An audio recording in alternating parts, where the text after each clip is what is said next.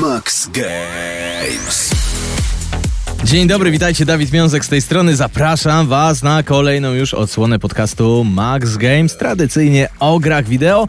I dzisiaj w Max Games robimy sobie mały powrót do przeszłości, do ubiegłego tygodnia. Wracamy do zakończonych już targów E trzy w Los Angeles, czyli świątyni gamingowego blichtru, największych targów e, elektroniki, ale przede wszystkim gier wideo. E trzy to jest tradycyjnie moment, kiedy giganci rynku gier prezentują to, nad czym aktualnie e, pracują. Padają więc zapowiedzi zupełnie nowych tytułów albo pojawiają się y, daty premier gier, które już wcześniej gdzieś tam zostały y, zapowiedziane. No i my się właśnie przyjrzymy tym najciekawszym ogłoszeniom. Oczywiście nie wszystkim, bo to by nam zajęło naprawdę długie godziny, gdyby się nad wszystkim pochylić, ale tak w telegraficznym skrócie to, co moim skromnym zdaniem najważniejsze, na co trzeba na sto procent zwrócić uwagę w nadchodzących miesiącach, a czasem nawet i w latach, bo przybywają zapowiedzi bardzo długoterminowe.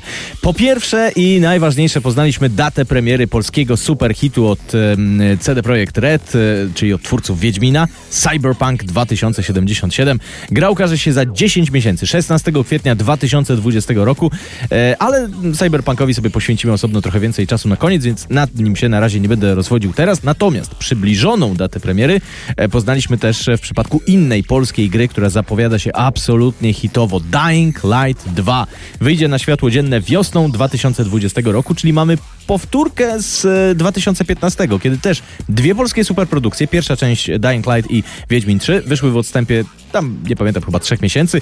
E, Dying Light dwa to jest gra akcji w otwartym świecie opanowanym przez e, zombie, a właściwie przez e, zainfekowanych e, tajemniczym wirusem. Będzie tak jak w jedynce, dużo mordowania zombiaków, będzie dużo parkouru, będzie dużo e, craftingu, będzie dużo wspinania się po murach w mieście, szukania schronienia, odblokowywania jakichś bezpiecznych stref, ale będziemy też podejmować kluczowe decyzje co do opowiadania się po konkretnej stronie, które to decyzje mają drastycznie wpływać na całe nasze otoczenie.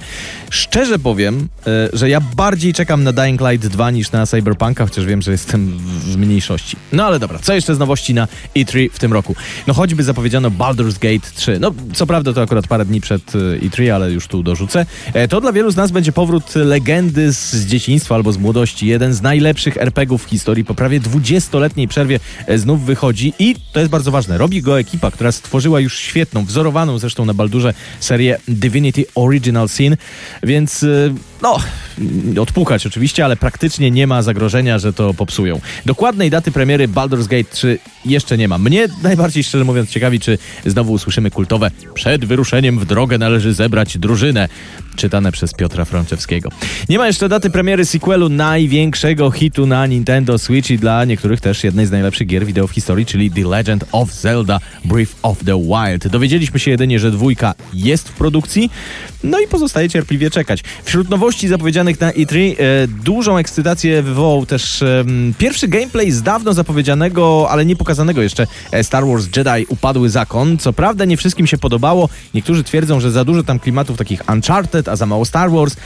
Ja się chyba nie zgadzam. Wydaje mi się, że szykuje się fajna gra akcji w świecie gwiezdnowojennym, choć oczywiście jeszcze się z ocenami wstrzymam. No ale nie staję póki co po stronie takich Star Warsowych ortodoksów, bo to przesada już na tym etapie przesądzać, że gra nie będzie miała właściwego klimatu. Mieszane uczucia na pewno były też przy prezentacji Marvel's Avengers, produkcji, która ma zdyskontować komiksowy i przede wszystkim filmowy sukces. Tu faktycznie wygląda na to, że no wszystko bardzo jest cukierkowo tam zrobione, ale znowu poczekajmy z ocenami. W każdym razie prawie dokładnie za rok, piętnastego maja dwa tysiące dwudziestego roku, wcielimy się w Ironmana, w Hulka czy w Kapitana Amerykę i będziemy wykorzystywać ich unikatowe, superbohaterskie zdolności, aby po raz siedemset czterdziesty ósmy ocalić świat przed zagładą. Warto jeszcze zwrócić uwagę na Elden Ring. Co prawda na E trzy nie dowiedzieliśmy się o nim zbyt wiele, tylko zapowiedziano pracę, ale uwaga, Elden Ring to ma być action er pe gie w otwartym świecie, wymyślonym przez George'a R R Martina, tak, tego Martina od Gry o Tron, a robią tę grę twórcy serii Dark Souls. No to No ludzie, no tego się po prostu nie da, zepsuć się nie da.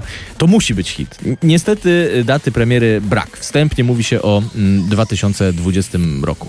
No i jeszcze mógłbym długo mówić o grach, które zapowiedziano na E trzy.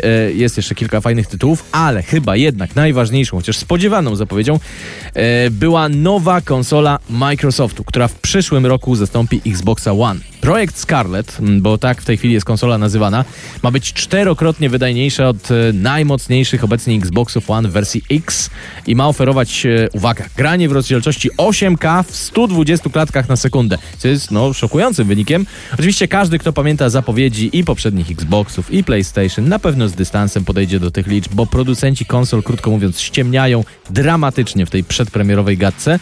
No ale tak czy siak na pewno będzie to mocna maszyna. Co ciekawe jednak, nowy Xbox nie będzie tylko kontr- konsolą, ale on ma być środowiskiem, które pozwala, które pozwala grać w ulubione gry na wszystkich możliwych platformach. Na konsoli oczywiście, ale też na pececie i jak chcemy na wynos, to na smartfonie.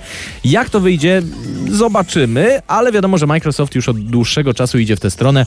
Przecież wszystkie tak zwane ekskluzywy od Microsoftu na Xboxa są możliwe do grania na komputerach z Windowsem dziesięć. Premiera nowego Xboxu, Xboxa jesienią przyszłego roku, a co na to Sony? Kiedy zobaczymy nowe PlayStation? Wiadomo na pewno, że powstaje, ale oficjalnie jeszcze nic o nowej konsoli Sony nie wiadomo. Nie ma jednak najmniejszych wątpliwości, że wyjdzie w podobnym czasie co nowy Xbox tradycyjnie. No i na koniec, to o czym mówiłem na samym początku. Nawet jeśli niespecjalnie interesujecie się grami, to gdzieś na Facebooku czy ogólnie w internetach Cyberpunk dwa tysiące siedemdziesiąt siedem musiał wam mignąć, choćby przez genialny trailer z udziałem Keanu Reevesa, który właśnie parę dni temu zaprezentowano na targach w Los Angeles. No, swoją drogą nieprzypadkowo właśnie Reevesa wybrano, bo po, po pierwsze, no to wiadomo, genialny aktor, ale po drugie, on ma na swoim koncie film osadzony w świecie cyberpunka. Johnny Mnemonic. Zresztą na upartego trylogię Matrix też można uznać za cyberpunkową, chociaż to jest naciągane. Bo co to w ogóle jest świat cyberpunka? To jest taka bardzo nieprzyjemna wizja przyszłości, w której ludzkość, owszem, technologicznie idzie do przodu, ale jeśli chodzi o wszelkie ideały, o wolność, o moralność, no to się po prostu rozlatuje. Światem rządzą mafie i korporacje, a ludzie oddają się jedynie drobnym przyjemnościom, całkowicie polegają na maszynach. Na dodatek po, popularne są różne implanty, więc wszczepienie sobie jakiegoś nowego rodzaju wymyślnej stalowej ręki albo jakiegoś ustrojstwa do mózgu, które pozwala na widzenie w ciemności, czy czytanie w myślach, czy cokolwiek innego, to jest jak kupienie sobie nowych spodni. No i wiadomo, jednych stać na tańsze spodnie, drugich na droższe i tak samo jest z implantami. No i w taki ponury świat przenosimy się w grze Cyberpunk dwa tysiące siedemdziesiąt siedem. To będzie R P G akcji połączony ze strzelanką. W odróżnieniu od Wiedźmina świata nie będziemy oglądać za pleców bohatera, tylko jego oczami z perspektywy pierwszej osoby. Naszym bohaterem albo bohaterką, bo będzie wybór, będzie początkujący taki najemnik, bandyta wykonujący różnorakie zlecenia dla różnych frakcji. Od y, naszych decyzji, od wyborów, od stopnia integracji z daną frakcją będzie zależała fabuła całej gry.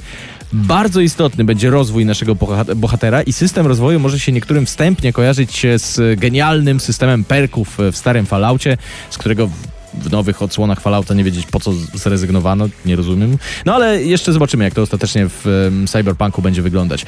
Na pewno mimo, że jest to gra akcji, to jednak jest to R P G, dający bardzo dużą dowolność i w zależności od naszych decyzji, od tego, w którą stronę się będziemy rozwijać, zależy to, w jaki sposób przejdziemy grę. Będzie ją można przejść nawet bez jednego wystrzału, bez zabijania kogokolwiek. Będzie to oznaczało dużo gadania, dużo e, punktów rozwoju włożonego w charyzmę, no, no i bardzo dużo skradania, ale będzie to możliwe, teoretycznie.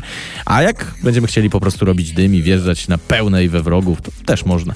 Osadzone jest to wszystko w ogromnym, otwartym świecie, mieście Night City, podzielone na bardzo zróżnicowane dzielnice.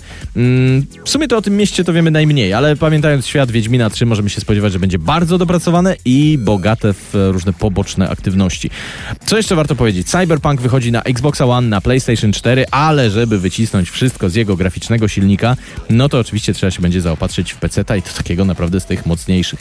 E, premiera za dziesięć miesięcy, szesnastego kwietnia dwa tysiące dwudziestego roku, a od tygodnia e, trwa już przedsprzedaż. Max Games.